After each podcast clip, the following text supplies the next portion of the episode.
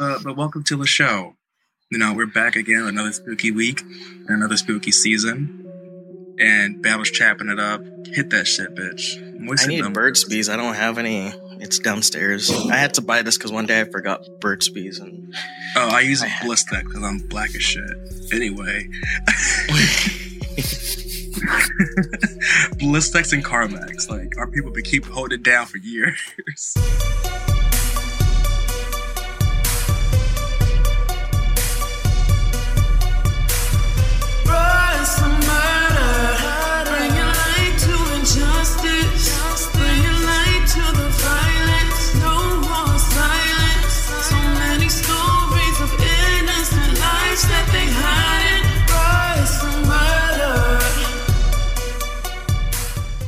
But yeah, so welcome to the show. We're doing another serial killer episode.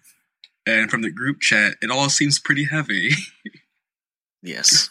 Mine's a normal I, level of heavy this week. Oh no, mine's mine's mine's pretty messed up. Battle, me and yours are kind of in the same realm of depravity, so mm. mine's heavy, but I don't know if he's really a serial killer. Uh, mine's an organization again, so I guess we'll get to that. Yeah, so how about we do Robert Rob Rat first? Rob Rat. and then we can do Kelly, then Battle Them Me. I'll go last. Okie dokie. Sounds like a plan. take it away, Rob Rat. So, like. wait, this is Bros Murder, where we talk to oh, yeah, yeah, yeah, of yeah, color. Yeah. And music from artists you probably never heard of before. Welcome to the show. So, we decided earlier that Robert is going to go first. so take it away. okay, so late '90s, early 2000s. And um, before we start, have uh, any of you guys seen The Wire, the TV show The Wire? I refuse to see The Wire Not because really. I refuse to see Breaking Bad because people won't shut up about it. I, I want to watch it. I just haven't. I'm picky with shows and stuff. I like scary stuff, and it's really like hard hentai. to get me to watch anything other than hentai. So oh my god. Scary stuff. I like horror. The Wire is based in Baltimore, and the case we're talking about today is essentially uh, some real life counterparts to some characters in the show, or you know, depictions in the show. So there is a used to be projects in Baltimore called the Terrace House or Lexington Terrace. Terrace House, sorry, is a Japanese reality TV show. Ignore my dumb brain. Oh, where that girl she committed suicide, right? Because like um, the whole country like bullied her. Probably the pro Terrace wrestler House, chick. Ter- Terrace House is rough. It's like yeah, Big Brother, but Japanese. Wait, but is yeah, it reality? Mm-hmm. Yeah, yeah, imagine Big Brother. It's just like Big Brother, but this one girl, she got like portrayed and there's like a, like a, a dating person. element to it. Mm. Yeah, she got portrayed to be like a bitch on the show, and like people online like ripped her to shreds, and she committed suicide. It's pretty sad. Yeah. yeah but if you're looking yeah. for a place to listen to like casual spoken Japanese, like by actual people, not like anime characters, Terrace House is great. Anyway, not talking about Japanese celebrity TV. the Lexington Terrace community was a project in Baltimore. It was demolished in the, I believe, early 90s, but that area still operated. So like many projects in the 80s 90s was a open air drug market. So you know people from the city or from the suburbs would drive through there. People would run up to your car sell you whatever you're trying to get and then you leave. And all open air drug markets you know it became a violent crime area. The lexington Lexington Terrace area specifically was run by a loose collection of dealers called the Lexington Terrace Boys. They were an organization that they were dealers who got different had different suppliers, but they shared resources such as stash houses, firearms, and they did not directly compete with each other. There were some like anecdotal stories of them like breaking change for each other, or you know, not really attacking. What do you mean by breaking change? So like if someone shows up with a bill you can't break. Like oh, like the literal. Okay, okay, right. Yeah, like making change while you're trying to deal. So stuff like that. So the Lexington Terrace Boys while they worked together, it was more of a loose connection. However, there was a famous case of three, you know, showrunners for the Lexington Terrace Boys uh, who were eventually convicted and went to trial. um, and that was the United States versus Foster, Moses, and Taylor. So the, those are the three kind of big shots that we're going to be talking about today. They eventually were connected to six different murders. So kind of like how we talked previously with the Savage drug ring, a lot of these murders were, you know, not directly tied to these three people, but because they were convicted or committed under the name of the Lexington Terrace Boys and by command of these three people, they are held culpable for that. So the three of them were Aaron Foster, also known as Little Aaron, Keon Moses, also known as Black, and Michael Taylor, also known as Mike Mumbles. At the time of their conviction, they were all between the ages of 18 and 20. That explains When their names. when they were running a drug ring. So this kind of got picked up in the news a little bit because people are like, well, okay, if these like, you know, 18, 19 year olds are running this drug ring of the Lexington Terrace Boys, how old are their like soldiers? How old are their dealers? And much of the people involved are very young.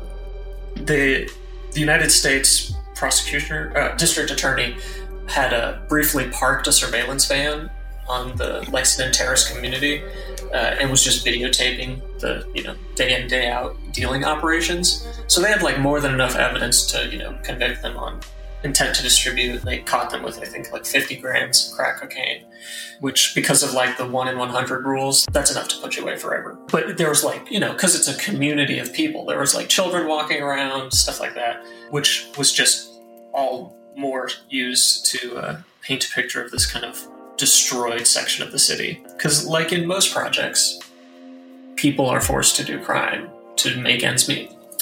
And kind of how we've talked about in the past, the crack epidemic in the United States is the direct result of government interference. I was talking to a friend recently about, you know, crack epidemic stuff, and we kind of summed it up as it was the only way the US government could fund a foreign war with taxes, but only tax poor black people. And we're getting a little sidetracked. But the Lexington Terrace Boys were teenagers who were eventually convicted uh, life sentences for those six murders. The Lexington Terrace Boys were eventually convicted of intent to distribute, possession, possession of firearms, brandishing a weapon, and those six murders that they were tied to. Uh, but again, they didn't directly kill those people and also witness tampering and murdering a witness, uh, which is something we also saw in the Savage Drug Ring. Another kind of weird aspect of the evidence gathering process is the videos that the district attorney gathered and played in court to help convict these people. Did not uh, show all of them. Some of them weren't even in the Terrace community at the time, like they were in prison. But the, those videos were still used to like color the jury and like you know convict them, which is a little strange. Yeah, on the on their appeal, it literally just said and various related substantive offenses. Um, so anything they could like categorize under selling crack.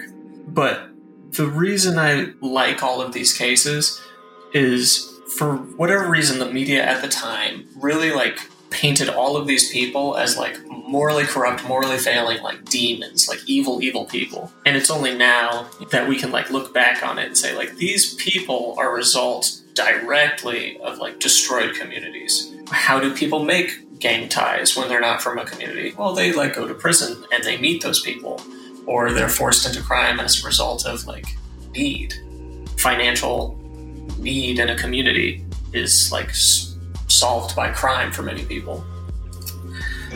Um, which you know, I don't mean that as a way to like hand wave away their crimes. Obviously, I'm glad these people were put in prison. They killed people. They got people addicted to crack.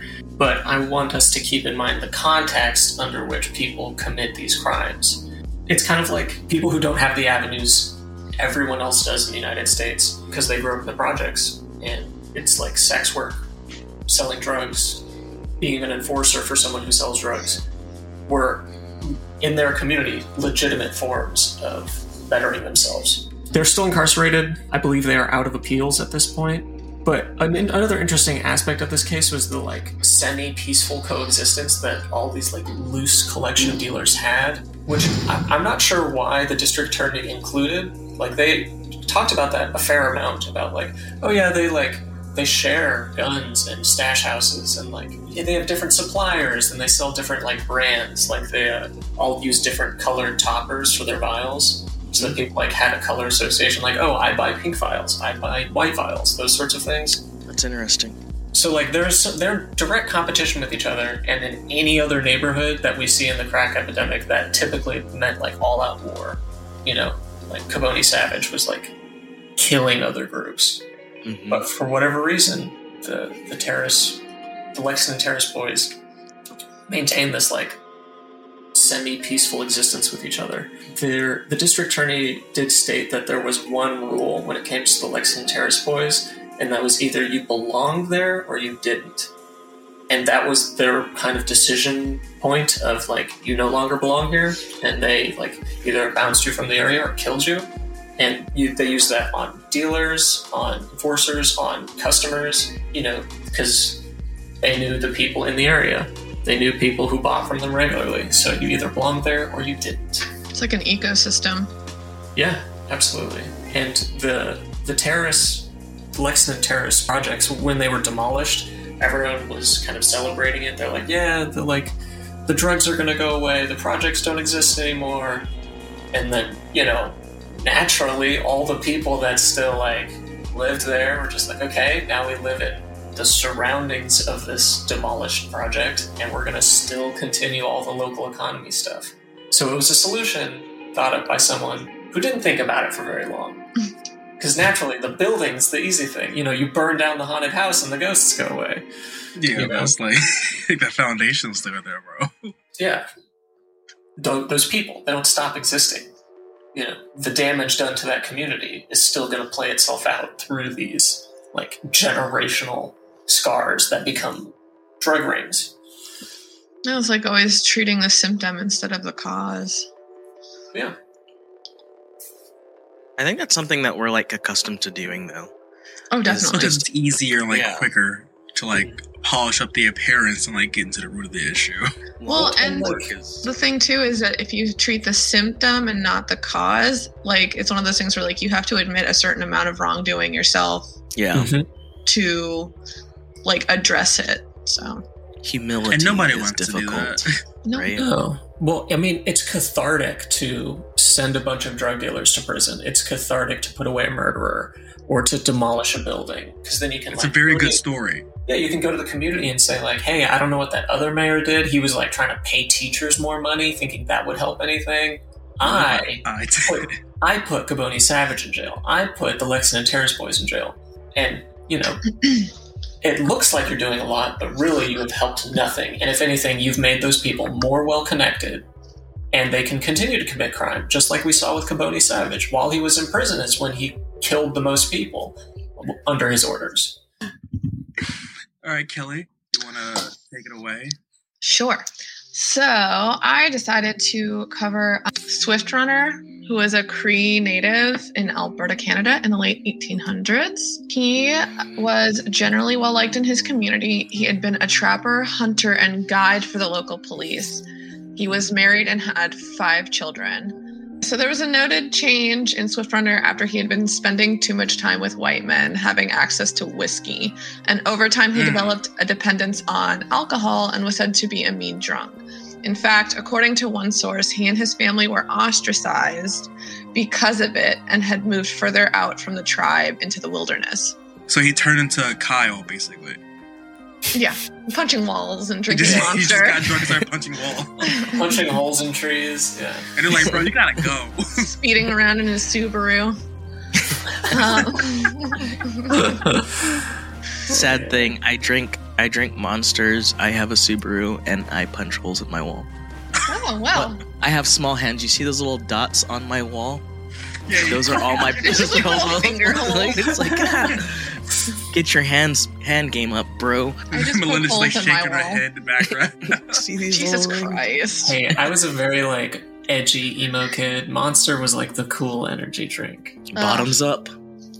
And they just pissing I'm hot not a yellow. fan of Monster. I drank a coffee one doing an overnight. Oh, Couldn't coffee concentrate monster. And couldn't sleep. I can't drink a whole monster. I like take sips out of it whole and then I'll put it in the fridge and Melinda's like, it fucking stinks in this fridge like monster. I hate the smell of it. Nah, you haven't lived till you've been overseas and had nothing but Rip Its. Ribbits, yes. I don't know what that is. I know had no Rip Its. Best shit ever. You can get them at the dollar store for a dollar. It's like Like this a tiny little size. chill but they will fuck you up with caffeine. I'm good with my one cup of coffee. Um, mine had CBD in it this morning, but I don't think it does anything. Are you high right now, Kelly? Yes. Kelly. But anyway, so um, the winter of 1878 to 1879 turned out to be a very difficult one, and by spring there were many rumors circulating through the community when people were no longer seeing his wife and children around. Eventually, Swift Runner did go to the police to report his family's death. He said that they had died due to the harsh conditions and starvation. When police went back to his camp with him, the scene painted a very different story. There were bones laid everywhere, some even drained of marrow. What? What? Human bones? Yes. In the chocolate? Bones in the chocolate. yes, um, the bones of his family. what? And there's no marrow in them? Mm-hmm. You've already just scooped it out. Implication of You don't scoop it out, you suck it out like With a nice Yeah. Chianti. Yeah, those are the boba straws of nature. the The forbidden straw. Uh, the but he was eventually found guilty of cannibalistic murder, and his Ooh. case has been God. attributed to the Wendigo psychosis for the past um, 140 plus years since what? that took place. Yes, so I just wanted to go into it a little bit. A Wendigo is part of the folklore of indigenous people Wendigo. from North America, including but not limited to the Algonquins, Cree, Ojibwe, and Assiniboine tribes. The lore varies, but a Wendigo is usually characterized as an evil spirit with cannibalistic bloodlust. A human can be possessed by one, or if on their own engage in cannibalism, can themselves turn into one. They're described as very tall, gaunt creatures that supposedly grow in proportion to their meals so that they are never satisfied. So they serve as a warning against eating other humans, even in severe cases for survival. They are associated with famine that usually comes along with the dark and cold winter months, especially up north. The existence of Wendigo psychosis has been hotly debated in more modern times. And just as a quick definition, Wendigo psychosis is a severe culture bound syndrome occurring among northern Al- Algonquin natives living in Canada and the northeastern United States. The syndrome is characterized by delusions of becoming possessed by a flesh eating monster and is manifested in symptoms including depression, violence, a compulsive desire for human flesh, and sometimes actual cannibalism. So, I also figured that maybe like if you guys wanted to discuss it a little bit about whether or not because it's it's been um, like I said hotly contested about whether it No, I did read an article about like cannibalism, and it's like it, if you're hungry enough, like you're starving. I forget there's a chemical in your brain that kind of like inhibits certain factors in your head. So like so things that you don't consider something that you would eat if you're starving, yo, that's now an option for you. So in a lot of those cases, was one of the arguments. When people are starving, they turn to cannibalism. It's like they're at that point of desperation where they're like, "Fuck it." Your brain's just like, "Fuck it, eat." like we need some calories. Oh, yeah, I mean the Yeah. whole Donner Party. I just think it's interesting to like the fact that this particular psychosis is characterized by their folklore The- the because folklore. yeah, because they say generally that like Wendigo psychosis only is attributed to um, indigenous people in North America, but it's less so now, like with urbanization and things like that. But I mean, I think it's a possibility that like your um, culture and your lore can affect like the men like mental disorders or things like that Right. That, in your community. It makes me think of like people who think they get like I forget what it's called the like uh, the werewolf uh, delusions where like Oh, being a lunatic. I think that's where it comes from. I don't remember. Yeah, but 'cause it- the, like lunatic comes from, association like, with the full moon moon. of as a Yeah. trigger. Or you mean like for your, like, lichens? uh, Lycanthropy? well, I mean, in folklore, yes, but like people with actual mental illness, like you know, bipolar They used to associate that with like that. there being a full moon. Yeah, Oh, because you have that like cultural background of like, hey, the full moon turns werewolves. I think I'm a werewolf. I'm gonna that my brain is gonna treat that as a trigger now. To put me in this thought cycle where I like commit violence. Yeah, well, I mean, if you think about it too, the thing that it made me think of is like religious fanaticism, especially within like Christianity. You know, like I mean, if you think of like the idea of um, Carrie White's mother, you know, in Carrie the movie, Oh, Yeah. The way that she's so intense that like she abuses her child because of her beliefs. Ow. that or, or people who do self self inflicted stigmata. Like that's a very specific injury. What's like, It, uh, so like Stigmata like uh, holes in your hands, like you're being crucified, Like Jesus, Ah, or like crown of thorns. or you know? like what's it called? Um, like self-flagellation, where they like take the thing Uh-huh. and like hit themselves on the back in Yeah. Catholicism. Yeah, they do that. So I, I mean, that totally makes sense to me. That like you take the same mental illness and you put it in different cultures, it's going to manifest in different ways. yeah. So like Yeah. we're looking at a person who was like self isolating, who was having substance abuse issues, and then it culminated in uh, family annihilation. Like that's not a crazy story. And Yeah. the, there's kind of like this weird, like almost like cultural racism that gets attached to it by like making it like a special like Wendigo thing, you know? Yeah. Which, like, I, I, I understand because he may have actually believed he was becoming a Wendigo or that he was. And, and a lot of those folklore stories really come from a place of like, hey, don't do this because this is not good. We don't, we don't, we're not cool with this. Yeah. I think that's where a lot of story around to lore comes people from. The taboos of your culture, yeah. Yeah. 100%. Like you see that in, like Christianity too. Mm-hmm. So, I don't, I mean, for a culture, like, so against, like, human, like, consumption and, like, cannibalism, that I always found it very strange that, like, symbolic eating of flesh and blood in, like, communion. Like, that's, a, that's Hmm. strange to me. Well, I guess it's different if it's the body and blood of Christ. Like you're Yeah, a he tastes different. He's wine and bread. the other Ooh. other white meat. The other. the, The other- Eucharist, other the white other, other, other white meat.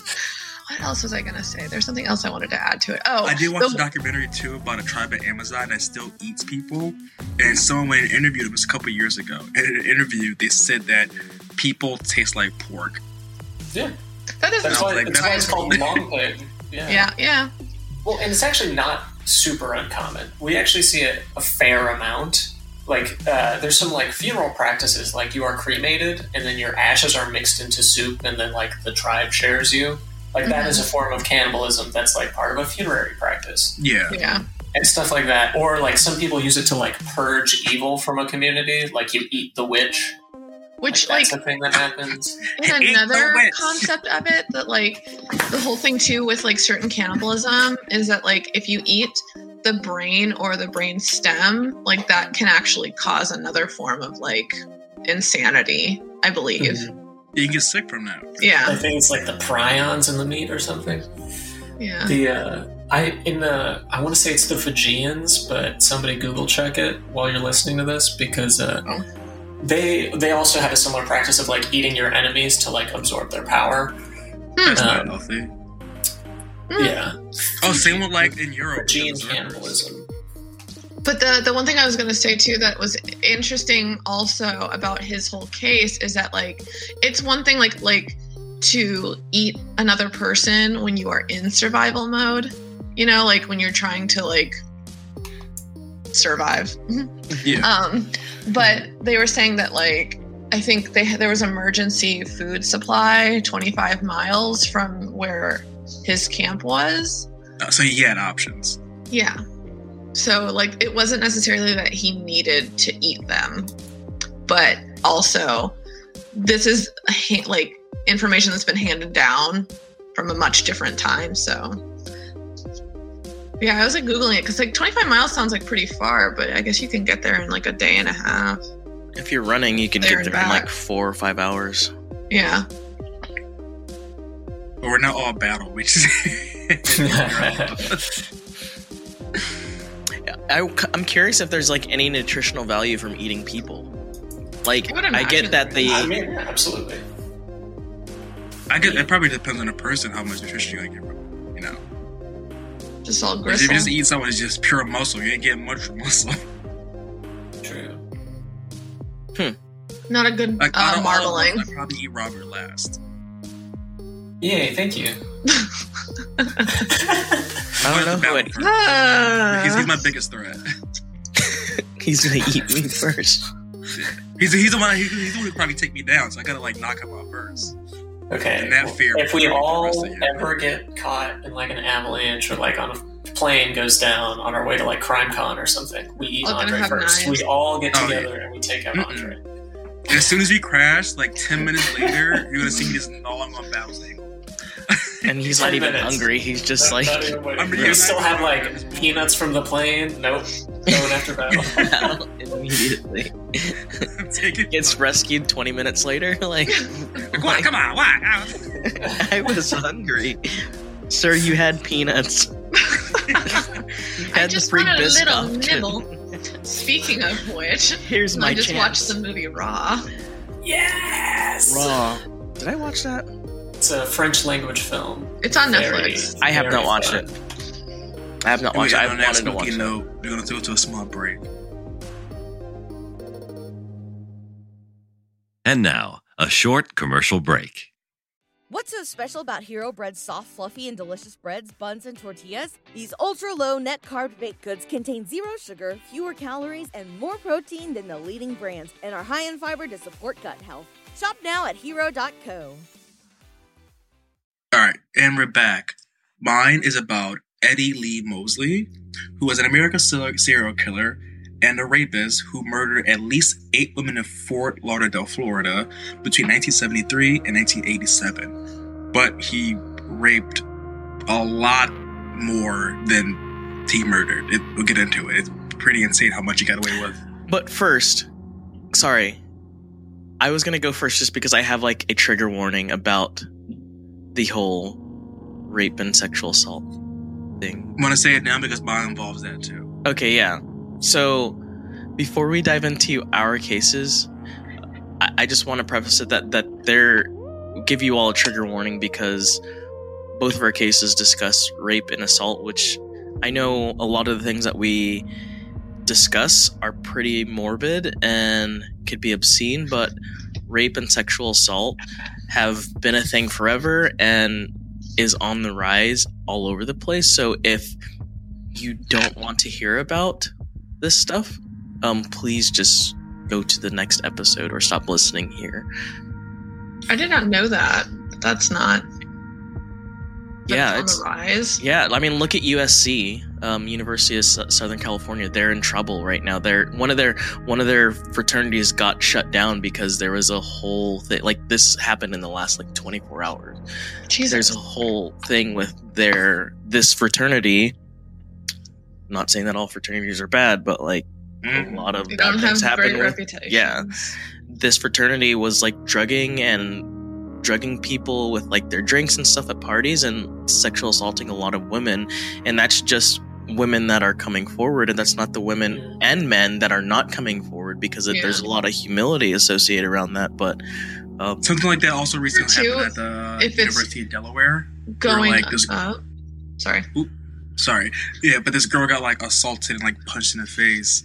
Yeah. and uh, they just had a. I seen it on TikTok. My partner said it to me. They just had like a protest outside of their outside their fraternity. I think I saw that And, too. The guys were on the porch like laughing about it and shit. Because the Yeah. dude like got off. He's like home now, and everyone's like, "Why hasn't he been kicked out of school yet?" And they're trying to shut down the whole fraternity too.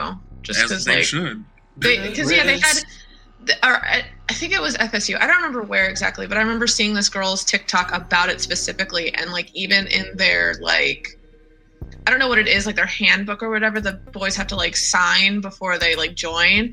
It has specific things in there about like sexual assault or like how they treat Jesus people. Christ. yeah Yeah, So I mean, so that's one thing to keep in mind when we talk about like if the statistics are showing like a positive trend in rape, like it's continuing to go up. uh, that may be as a result of more people feeling comfortable coming forward about it, Mhm. Yeah. um, and or our understanding of like consent and definition of rape is expanding as well. Yeah. Mhm. Like, I, like recently, I heard a case about someone who did a thing called stealthing. They just made that illegal in California, and I didn't know what stealthing was. I don't know What what is to say. Yeah. It So, uh, oh, do you want to go for it? Oh yeah. So basically, it means like if you're having consensual sex with somebody, but you know you tell them that you're going to use protection, and then you just don't, and they're under the guise that you're using protection the whole time. That's stealthing because like they were consenting to Right. sex with a condom and not like you know, and then you misled them saying that you're going to use protection and then you didn't. And I think they should even expand that further. Where like if you're having like if you specifically have to lie to someone to have sex with them in any capacity, then like I think that It that kind of kind ruins of the fall under coercive. Yeah, coercive sex Yeah, because it- then they would not have had sex with you. yeah. A YouTuber who's just got like, he's, he's getting a law. he's getting sued for that, rightfully so, because this girl he was dating was like, "Hey, you stealth me. I didn't consent to like not using the condom. You could have gave me something." Which Yeah. is Right. 100 percent valid and fair. Yeah. So and even let's- conditions change that led to their consent. Like, Yeah. yeah, So, uh, sorry for the tangent. We'll get back to Eddie Lee Mosley because it doesn't get better. But so he was born as a third child out of 10 kids in Fort Lauderdale, Florida. Uh, at his birth, he had a real bad respiratory disease as a child, and this caused him a slew of other birth issues and also like mental defects. So, at an early age, he showed an intellectual disability, mental instability, and also had amnesia problems which I didn't know that like kids could just suffer from amnesia, but apparently if you're a sick enough kid, you can suffer from amnesia. So in 1960, at the age of 13, he was forced to leave school after like getting held back into third grade several times, and he just got kicked out of school. In his teen years, he lived in poor conditions and showed signs of having an antisocial personality. Now, not having any formal education, he was forced to engage in like skilled labor and like petty crime. Uh, soon, due to financial difficulties, he leaned more into crime other than like having a normal skilled labor job because if you're poor, uneducated, and in a poor area, how else you gonna make money? Not an excuse, but it's like you can see how someone can be pushed towards a life of crime. So now in 1965, he had been arrested already nine times on various charges, including uh, indecent behavior, robbery, assault, attempted rape, and murder. He spent five and a half years in prison and almost six years in different, uh, sorry, five and a half years in prison and also six different psychiatric wards. So the reason he, you'll see this a lot throughout his history. He'll like go to prison and then get out because he's getting switched from prison to a psych ward and then released from the psych ward and then back to prison, back to psych ward and then released again. So now between 1971 and 1973, almost 150 rapes of girls and women were, were recorded in the Fort Lauderdale area where he lived. In all the cases, the perpetrator was described as a young, tall black man with an athletic build and a scar on his left cheek. Under the threat of physical violence, he would lure these women and girls to isolated areas and choke and sexually abuse them. Now, on July 23, 1973, three rape victims identified him as the assailant. And it was like basically just due to his description. He was a very like standout, he was a very easily to identify person. Yeah, a facial And, uh, scar that picks you out of a crowd immediately. Yeah, being a tall dude with a facial scar, people are gonna point you out. And those three women pointing him out correlated to uh, the other people who came forward with composite sketches, and they're just like putting two and two together, like this is the same guy who's raping all these women. So, yeah. So after his arrest, his photographs was shown to other victims, resulting in 40 different women identifying him as their rapist. Uh, during this period, Eddie was, all, was also the primary suspect in a rape and murder of two young black girls in Fort Lauderdale. And he got dropped off of that case due to insufficient evidence, and he also couldn't find like the body or the weapons. So, however, following a mental evaluation, he was found to be clinically insane, and was ordered like to get sent to another Florida state hospital where he spent only five years. So for 40 some odd rapes and maybe more, and possibly two murders, he just spent five years in a psych ward. That like is crazy to me how like low sexual assault or like sexual violence is like Mhm. viewed. That's going to be That's the biggest takeaway from this. Insane to me. Like you have uh, damn near 150 women saying that this guy raped me. 40 confirmed to say that this guy raped them, and he just spends five years away. Like he's, he's clearly a danger to women in society. I was gonna say that like what was the time period? Uh, between 1970 and 1973 is when like all, the rapes were all happening. Jesus Christ, that's a lot in three years. Mhm. Yes. Insane. So, but it doesn't end there. So during his imprisonment, uh, no other similar rapes or murders had occurred in the area. So while he was in prison that whole time, nothing else was happening in Fort Lauderdale. So it's obviously that they got the right guy if no one else is being assaulted for the next like five years. So that Mosley was transferred from South Florida State Hospital to Pembroke Pines. After completing a five month treatment course in that summer of the year, he was deemed cured and no longer a danger to society and was released. But he continued his treatment by doing like an outpatient thing where he would go see a psychiatrist every now and again just to like check up on him. And after, and then he also moved back to his parents' house in Fort Lauderdale. So he just went back to the same area where like he was committing these crimes. So over the next seven months, seven young girls were found raped and murdered in that same area Jesus Christ, dude. and Eddie was quickly became the prime suspect again because obviously things were silent when you were gone, and then when you come back, all this happens. So in early 1980, uh, fearful of the increased attention of law enforcement upon him, he left the city. He moved back to Lakeland with his grandmother, and not long after, he became the prime suspect again in the disappearance of two girls, Ida Eagles and Letha Mae Williams. They went missing shortly after his arrival to the town, and Mosley uh, was arrested, interrogated, but released, as the victims' bodies once again could not be located.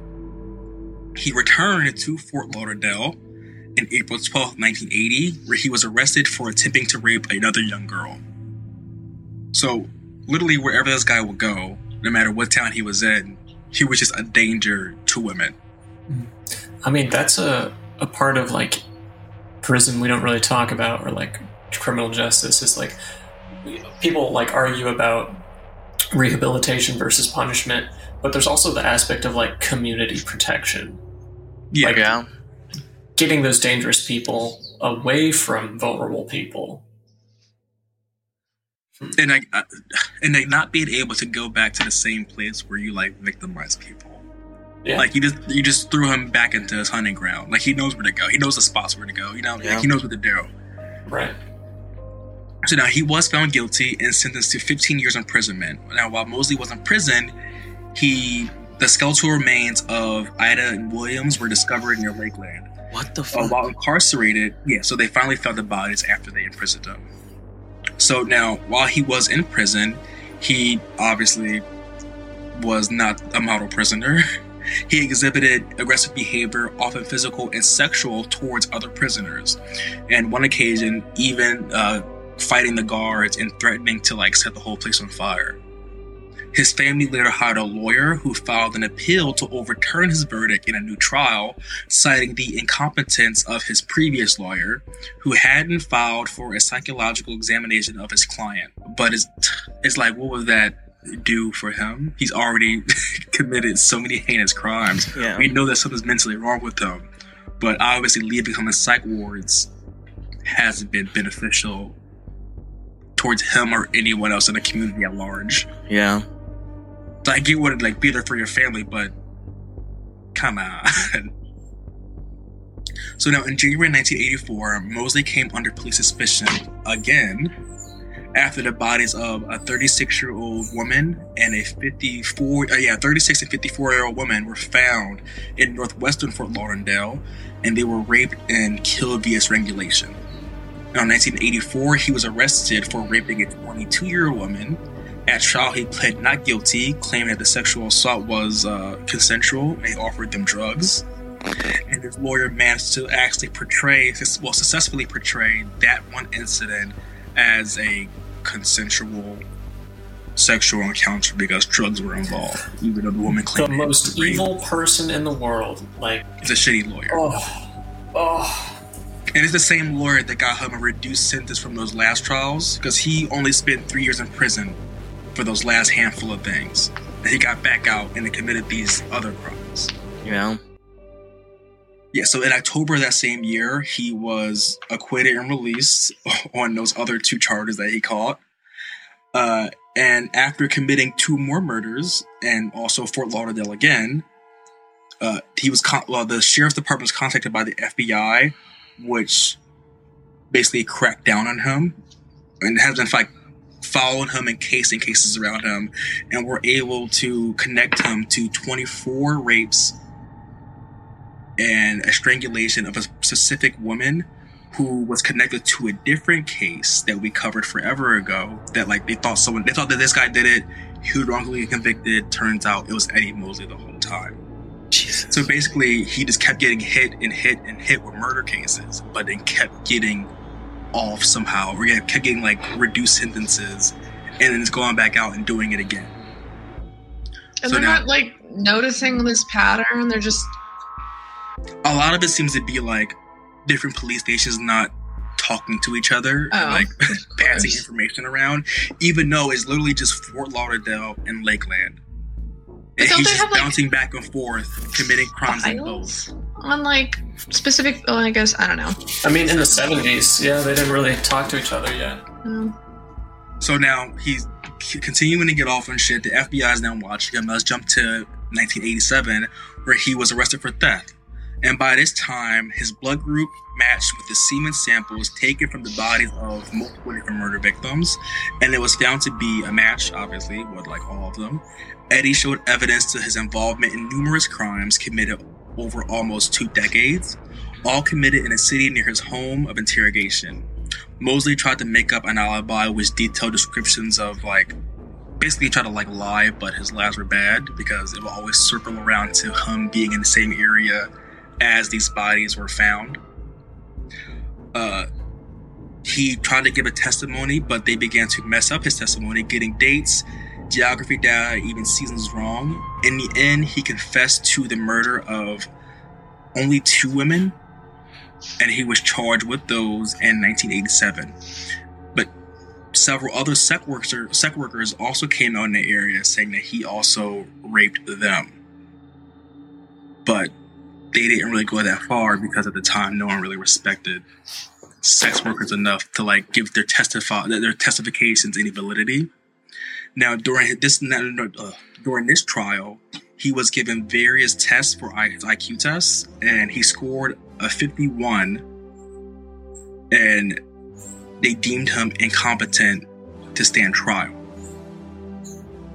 And he was just sentenced instead of prison time this time again, sentenced back to another state hospital. because that was works like- so well. Yeah, the first so like after, times. yeah, after all these murders and shit like that, he's still just not getting the proper due. So, for the remainder of his life, Mosley had been shuffled between various uh, clinic, clinics and mental hospitals. And in 2000, his and in 2000, his saliva and blood sample were taken for DNA testing again. This is kind of when like cold cases were being reopened with new technology. It was proven that he was connected to at least seven more murders, and he was also charged with the death of a 15 year old girl, proving someone that we covered on the show before, Jerry Frank Townsend. It helped prove his innocence. Wow. Yeah, and we covered him ages ago. But yeah, so after you know some newer technology came out, they were able to free someone else because this person did it. Uh, he was once again arrested in 1979 in Miami for raping a different girl again. So now, fast forward to the year 2000s, he is still suffering from, you know, his mental illnesses. He is was he was transferred to Sunland Center in Florida, and in the spring of 2020, he was diagnosed with pneumonia and moved to Jackson Hospital, where he died on May 28th, 2020, at 73. And shortly before his death, he also tested positive for coronavirus. So that may have added to, Mm. may have pushed him along into dying. Yeah, and that's the long, disgusting, and unbelievable case of Eddie Lee Mosley, where he kept murdering and raping women over two decades and kept getting off and being allowed to continue to do it. Well, who were the majority of his victims? Black women, Yeah, that's what I black women, and black girls. Hmm. And that, that and just, just, just researching that one, that was like kind of it was like really hard to script out because there was just so many, Yeah. So many victims, and it's like, Well, that's the thing is like it's hard enough to get like police to believe rape in the first place. So let alone like the other factors in there of race and all that doesn't help. Not to mention, like in the 80s, that's when like the crack em- epidemic was like really hitting the black community hmm like really hard. So I talk about that in my case about what happens with people that are raped and they try to say, hey, this is what's going on, or like they find crack in their system and just like, okay, Mhm. I can't believe you because you're under the influence or you've been under the influence recently of crack. And the other thing that it kind of um, brings up is like the level of accountability in a person when they have established like mental illnesses. Like we know that those mm-hmm. kinds of things. I mean, there's a lot of things where like you can't do certain heinous things if something is not wrong. yeah, You know, 100%. but like at what point like where does the accountability fall? Like how much do we take it into account mental illness versus like this person still knows that this is a wrong thing to do.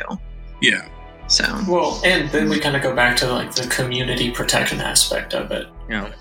Like, you know, even if this is a result of like mental illness, I mean, that just means the care that is required for your mental illness may also increased, mean yeah. some either imprisonment or like denial of access to public Yeah. resources. but that'll uh, take it away, my friend. Again, trigger warning, everyone that's listening. I get it, it's tough.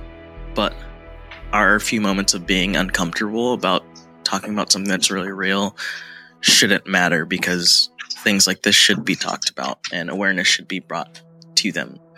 And with that being said, my case is about a person named Michael Hughes who was eventually convicted and sentenced to life without parole for his heinous crimes against women. Hughes was born in Michigan in 1958 However, at a young age, he moved and grew up in Southern California, specifically Pasadena, California. And prior to moving to Pasadena, before his fifth birthday, his father actually left him and his family, which is really crazy because he did an interview and said that his father was a really nice man and stuff like that. Prior to his enlistment in the Navy, because he is a Navy veteran, he grew up in a pretty bad household it has been said, and he said that his mother was single and abusive and was an alcoholic. And according, according to an interview conducted by Unforbidden Truth, someone on YouTube that does like these cases, his mother was a lot more strict with him and was a lot more abusive to him relative to his sister. And the biggest thing that he took away from and that he feared for himself as a kid and growing up was that he was physically abused and beaten, and that was very detrimental to him. Which I'm not trying to give him a scapegoat or anything like that, but this I think it's important to look at why people do the things that they do, and we've talked about I it before. Context people try to matters. Justify beating kids. It's Yeah. so weird to me. Kills me every time. 'Cause it's a If- pattern, if right? you even begin to say the words, I turned out okay, It's like You- obviously you did because you want to beat up a Tyler. you're Yeah. literally just describing the cycle of abuse. Well, yeah, like you turned out okay in spite of the fact that your parents hit you, not because of it. Well, you turned out okay, but you still became a person who thought it's okay to hit kids. Yeah, Yeah, and that's him. that's like something like for me i grew up in a very like i was like we're i was taken away as a kid because there was physical like there's domestic violence in my house and before even thinking about having a kid, like for me personally, like I did a lot of therapy because I have a lot of daddy issues and it was very scary. And it's something that like I had to talk about a lot, especially with Melinda, that I'm afraid that I might do something because I was abused. And it's, and just because like I survived domestic violence, domestic violence doesn't mean like I feel like I'm more susceptible to continuing that pattern. However, for me, I tried to intervene and I still talk about like these things. Like I, it makes me nervous, and like Melinda and I have a very good pattern. Like if one of us is frustrated, frustrated, we step in and say like, okay, I'm going to take it. Go chill out, like because this is not good that you're upset. So we we try to work in tandem, and I think that's something that we're going to continue to do. But It's so awesome. obviously, That's Yeah, like and I think- that's like the dream strategy for someone Yeah. who's coming out of that scenario is get Mhm. therapy and get a partner who can hold you accountable. Mhm, And I think the most important thing too is like your awareness mhm. of Yeah, it. absolutely.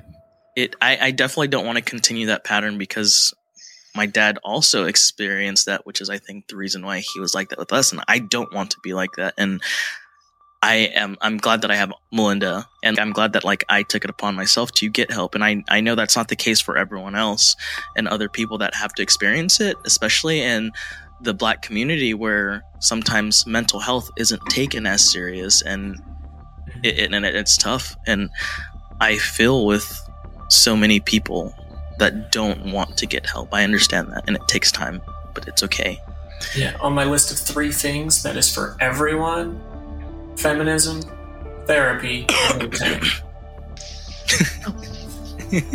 for everyone. yes. So he grew up being physically abused and it was detrimental to him. However this does not excuse any type of the crimes that he committed.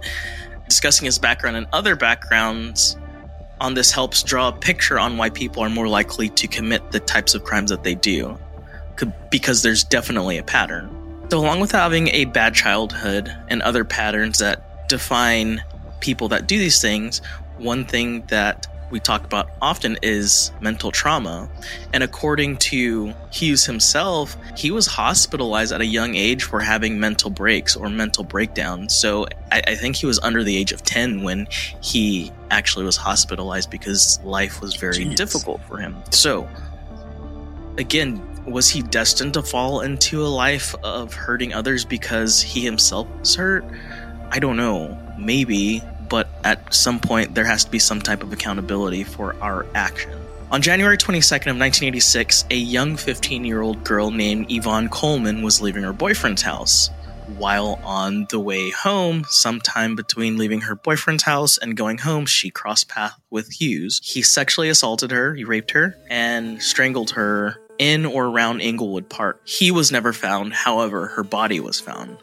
Months later, in May of that year, another 15 year old girl was found strangled and had signs of being raped and sexually assaulted. Her name was Vernell, Vernell Williams. Fast forward to August 30th of 1990, the body of Deanna Wilson, who was also who was 30 years old, was found raped and strangled. And something to realize around this time, around these murders that were happening, especially like I said earlier in the late 80s, the crack ep- epidemic was running, running rampant in Southern California. So some of the women that were found could have possibly could have been possibly labeled as victims in that epidemic because crack was going around. And unfortunately it hit my community very deeply. Like black people black women were being fed this shit at, at high high rates. So according to thomas watkins of the associated press when talking to you, the detect the homicide detective clifford clifford shepard he said that many of the women that were found in these areas had cocaine in their system however he was not explicit in saying that these women that were found during these murders that Hughes had com- committed had cocaine in their systems. It was just something that he stated.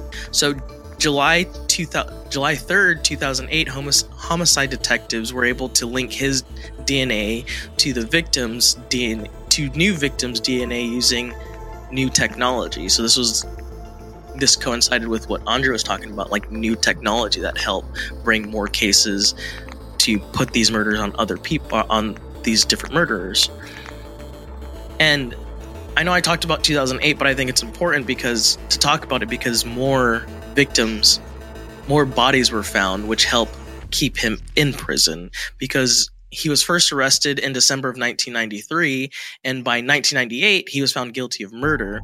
And he was convicted and found guilty of murder and got life in prison without the possibility of parole. 10 years after his conviction and sentencing, that's when investigators were able to link him to at least four more victims with that new technology.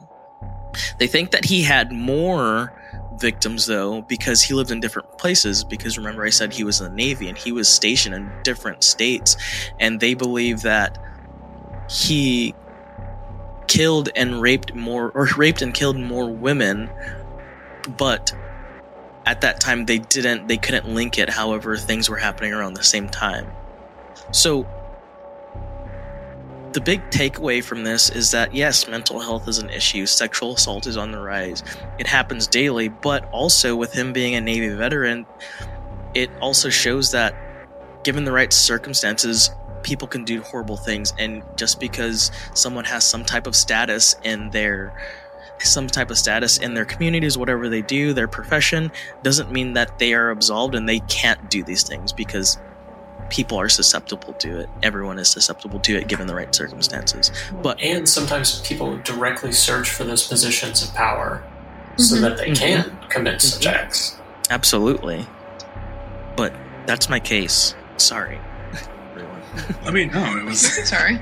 Well, no, and like those are important cases to talk about. Like when we're talking about like crimes against people of color that like get overlooked.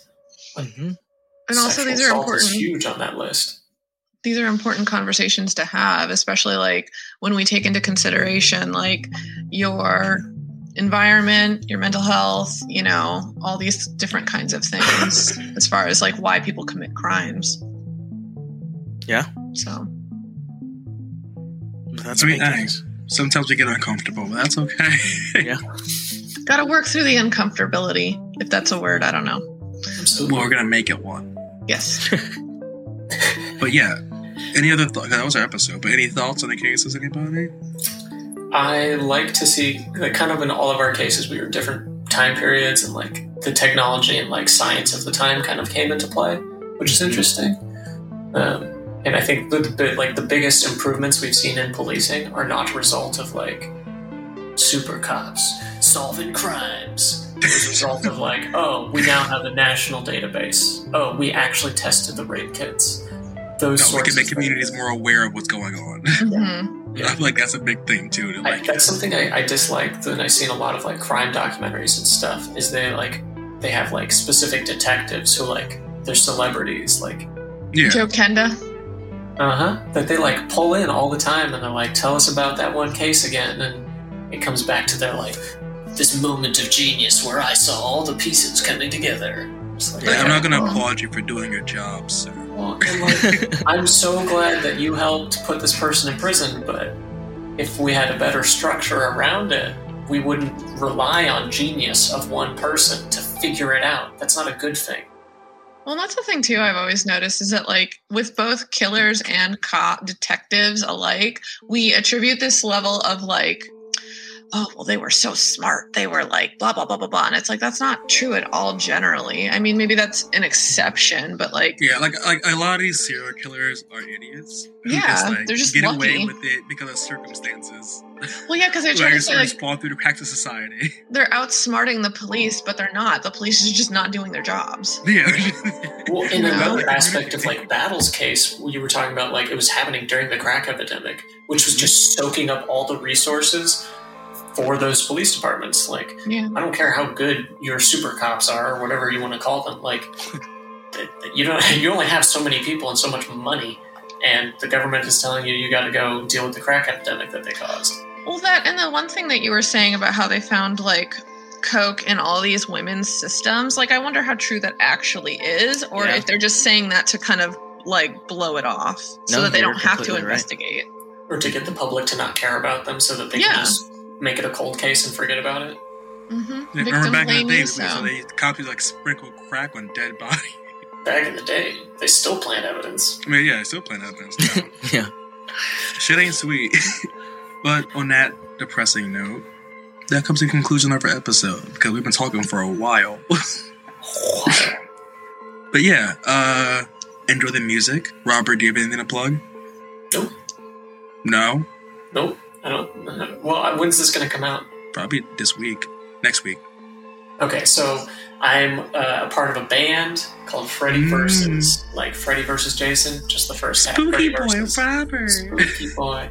Uh, What are you Then- do it, Robert?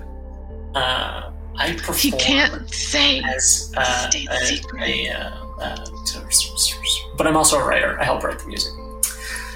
Um, and uh, we're going to be on Spotify by the end of the month, just in time for haunted Halloween parties. Uh, so you should check us out. We're spooky rock music. So uh, think like Chucky, Scream, those sorts of movies, that kind of music. Freddy versus. You can find us on Spotify, on your uh, Instagram, that kind of stuff. We'll, we'll, we'll link some shit. It's all right. We Link got you, shit. It's kind of fun. Yeah, but uh, K Money, anything to plug? Nope. Battle. No. Drink sparkling water. It tastes good. Ever since think Cosmo, right. I've been buying cases of. Oh, you fancy. I drink sparkling water instead of real water because I suck. and also, I low key don't trust the pipes in my apartment building. Neither do I. So So I have a water purifier. But I still don't like flat water. But yeah, so I'm one of those episode. people. Enjoy the music and uh, see you later. Bye bye, everyone.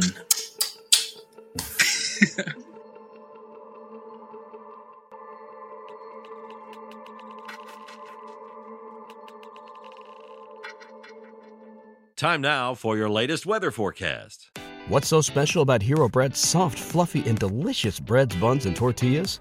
Hero Bread serves up 0 to 1 grams of net carbs, 5 to 11 grams of protein, and high fiber in every delicious serving. Made with natural ingredients, Hero Bread supports gut health, promotes weight management, and helps maintain blood sugar. Hero also drops other limited edition ultra low net carb goodies like rich, flaky croissants and buttery brioche slider rolls. Head to hero.co to shop today.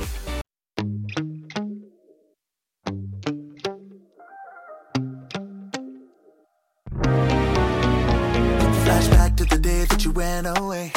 You said to see your family, but I ran into you yesterday and you never saw it coming, baby. I knew you knew what I thought. Uh, Did you leave or not? You said that you meant to, but you forgot, and I never saw it coming. Should